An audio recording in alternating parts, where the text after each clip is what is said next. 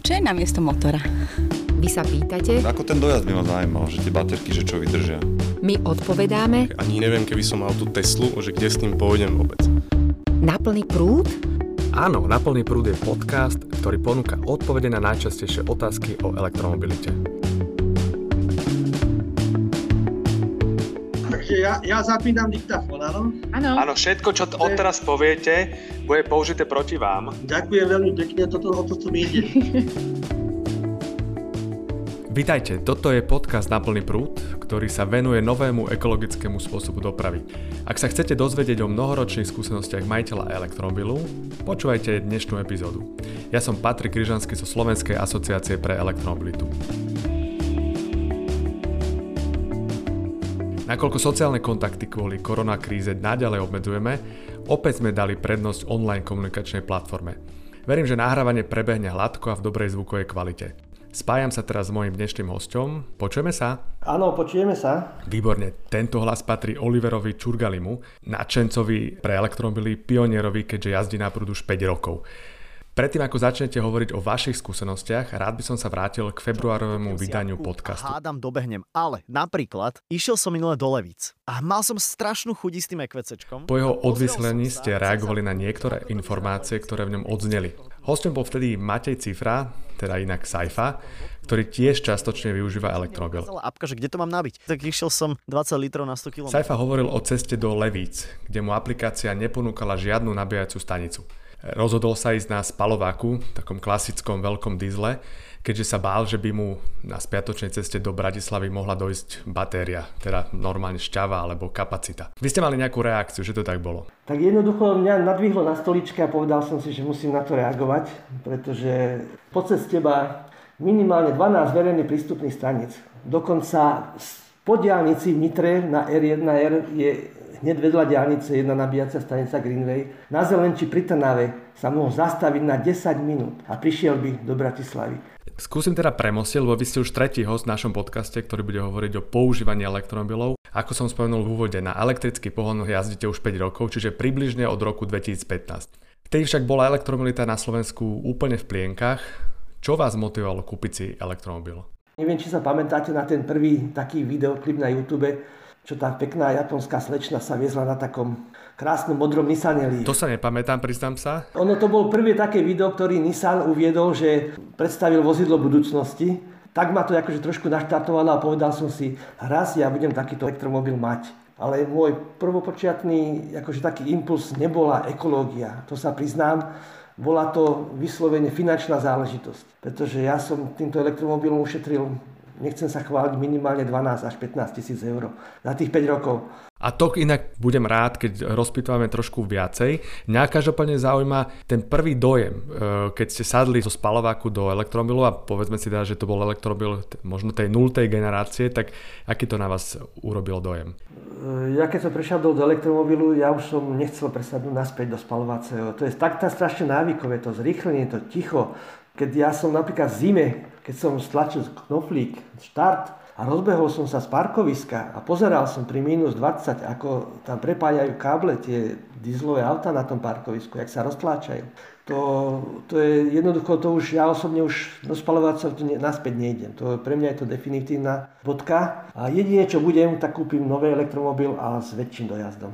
Vtedy bola tá sieť nabíjacích staníc, o ktorej sme vlastne začali rozprávať v súvislosti so Saifom, relatívne riedka, musím povedať, že až takmer žiadna. Neobmedzovala vás to vlastne vo vašich jazdách? Nabíjacia štruktúra bola vtedy slabá. Bolo to dosť odvaha kúpiť elektromobil, pretože ja som z Činžiaku, býval som na Činžiaku, kde som nemal možnosť mať zásuvku. Samozrejme, musel som si zhodnotiť sám pre seba. Keby som bol obchodný manažer, obchodný zástupca, ktorý najazdí stovky kilometrov, nemôžem si dovoliť kúpiť elektromobil. Ale môj denný nájazd bol okolo 100-150, niekedy 200 kilometrov, ktoré som pravidelne jazdil. A na toto bol tento Nissan Leaf ideálny. Vy ste vymenili ten prvý Nissan Leaf, prvú generáciu za novší Nissan Leaf. Hovoríme teda o konkrétnej značke. Vedeli by ste tieto dva modely porovnať? A teraz nemusíme nutne hovoriť iba o Nissane Leaf, ale vlastne o prvej a druhej generácii, ako je to z pohľadu výkonu, kapacity batérie a dojazdu. Ten Nissan Leaf je dvakrát, tak by som povedal, lepšie a aj tá generácia sa polepšila. Aj dizajnovo je to peknejšie. Keď som si začínal s týmto novým Nissan Leaf, ja som spravil 300 km na to jedno nabitie. Takou pokojnou jazdou 80-90. Pri tejto novej generácii sa nemusím umedzovať. To znamená, že kúrenie môžem ísť na komfortnú teplotu, klimatizáciu a prídem úplne rezervou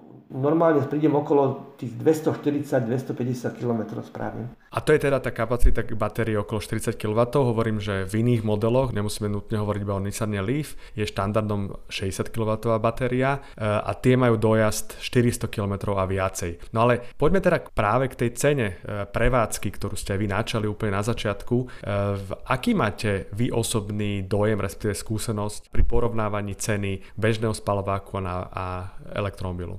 Ako som sa na začiatku priznal, motivom bola v prvom rade nie len to fandovstvo, ktoré som mal do elektromobily, ale ekonomická stránka. Takže celkové náklady po 140 tisíc km sú mal len 606 eur. Takže keď si niekto spočíta po 140 km spalovacie auto, ktoré má napríklad priemerne 7 eur na 100 km, len čisto hovorím o benzíne alebo nafte, tak to máme pri 100 tisíc km 7 tisíc. Takže plus teda servisné náklady. Ja som napríklad platil za predchádzajúce euro okolo 300 eur servisnú prehliadku a to bolo po 20 tisíc, to tento elektromobil po 30 tisíc bol. Servisné náklady boli polovičné. Ja to možno prirovnám k tomu, čo my máme také prepočty, že vlastne prevádzka elektromobilu je približne na tretinovej úrovni zo spalováku. Pokiaľ dominantne využívate štandardné AC nabíjanie a nie rýchlo nabíjanie, lebo vnímame to rýchlo nabíjanie ako taká čerešnička na torte, ktorá vlastne vám má umožniť tzv. long distance traveling, to znamená na keď idete na dlhšiu cestu, aby ste sa mohli dobiť, ale primárne by ste sa v našich očiach mali dobíjať v AC staniciach, tých štandardných. Mňa práve zaujíma vaša skúsenosť s tými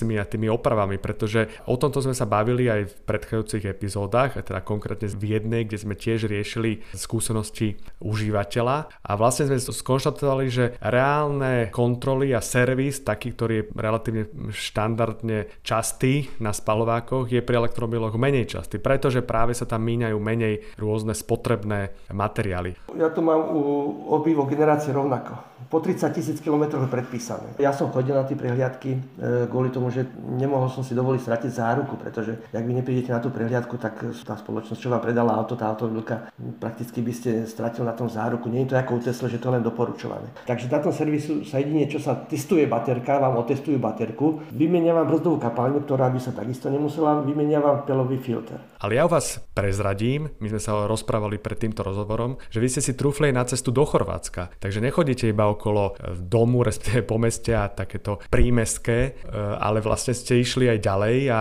to by ma zaujímalo, že aké boli vaše skúsenosti s touto cestou. Ja napríklad jazdím podľa Charge Map, to je taká mapa nabíjacích staníc, ktorá vám ukáže, keď sa zaregistrujete, môžete si stiahnuť ich aplikáciu, tam vám ukáže všetky nabíjačky. E, používam tzv. free nabíjanie. Áno, pozriem si na tie mapy, ktoré sú zadarmo tie nabíjačky, ktoré podporujú mesta alebo obchodné domy alebo podobne. Trvalo mi to o 3 hodiny dlhšie, ako by som išiel spalovacím autom. Ale to len kvôli tomu, pretože Nissan má jednu takú chybu a to je, že nemá tepelný manažment batérie, že jednoducho jednoducho, keď sa batéria zahradí, ten známy Rapid Gate, jednoducho ona sa vám zahreje a tým, aby sa nepoškodila, keď už je prehriata, tak vás znižuje nabíjací výkon. Takže ja som bohužiaľ musel pri tom prvom nabíjaní, to nebolo také strašné, pretože som v Bratislave nabil a potom som išiel do Ceterberku v Maďarsku, kde už som nabíjal hodinu tým zníženým výkonom, pretože už mala tendenciu tá batéria sa zohriať. Nabil som si na 90% a prišiel som e, do Zahrebu. V Zahrebe som nabíjal napríklad e,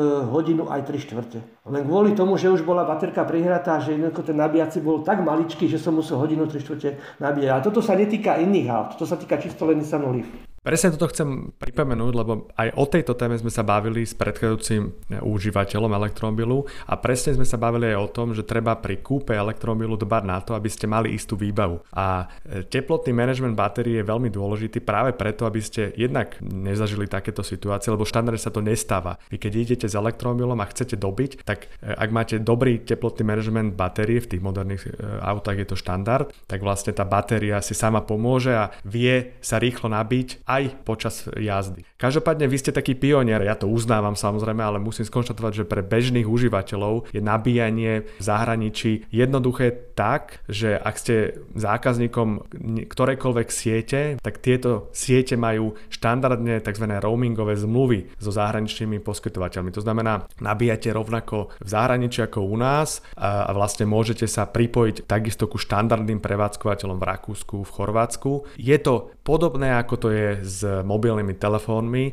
Možno na záver skúsme sa pobaviť o tom, pre koho je elektromobil vhodným riešením. Ehm, ja to vnímam tak, že väčšinu, a keď hovorím o väčšine, tak to je dominantná väčšina, 95-97% všetkých našich ciest v meste, respektíve v prímeskej doprave, môžeme robiť elektromobilom. V súčasných podmienkach, keď majú napríklad niektoré automobily až 60 kWh baterky, ktorá je absolútne dostatočná, to nie je, že 90%, ale dneska sa už dá do 100% ľudí povedať, že by mohli prejsť na elektromobil. Prečo to hovorím, že 100%? Pretože aj tí manažéri, ktoré potrebujú robiť stovky kilometrov, jednoducho majú automobil, ktorým to môžu spraviť. Není lacný, je to Tesla Model S, ktorá urobí 640 km v dnešnej dobe Takže všetky tie výhovorky, že prečo to nejde a že to má malý dojazd alebo podobne, sú úplne irrelevantné. Samozrejme, dôležité je, ak vy hovoríte, musí mať človek prístup k zásuvke. Jednoducho takí ľudia, čo majú zásuvku, tí by aj nemali váhať keď chceme rozbehnúť elektromobilitu a chceme vyčistiť naše ovzdušie.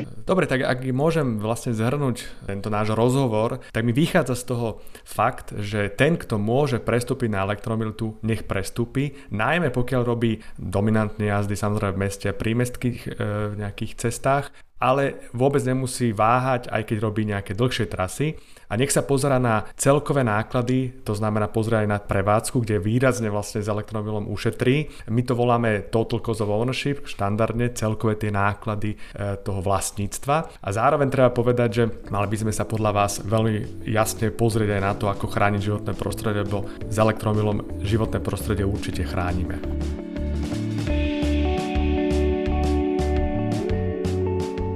Dnes ste si mohli vypočuť z prvej ruky postrehy majiteľa elektromobilu. Verím, že sa nám podarilo rozptýliť niektoré obavy, s ktorými sa stretávame u verejnosti. Hlavne čo sa týka dojazdu, dostupnosti nabíjania, kapacity batérie či ceny elektromobilu. Sme na konci ďalšej časti podcastu na plný prúd. Ak máte otázky alebo pripomienky súvisiace s elektromobilitou, píšte na môj mail krizansky.sk alebo samozrejme môžete nechať odkaz aj na našom Facebooku pod statusom s dnešnou reláciou. Vypočuť si nás môžete na platformách Apple, Spotify, Stitcher a SoundCloud, tak ako štandardne. A nezabudnite o nás povedať svojim priateľom a kolegom, aby sme rozšírili klub priateľov zelenej dopravy, zdravšieho ovzdušia a menej hlučných miest. Táto epizóda vznikla ako iniciatíva Slovenskej asociácie pre elektromobilitu. Produkcia strich podcastu Katarína Urban Richterová a Oksana Ferancová. Ja som Patrik Ryžanský, ďalšia časť podcastu je opäť tu o dva týždne. A dovtedy vám želám šťastnú jazdu na plný prúd. Tak, v pohode? Áno. Tak a teraz by bolo skvelé, keby som povedal, že sa to do keľu nenahrávalo. Počujete, ale normálne vám poviem, že ja som si to tu nezapol na tom iPhone.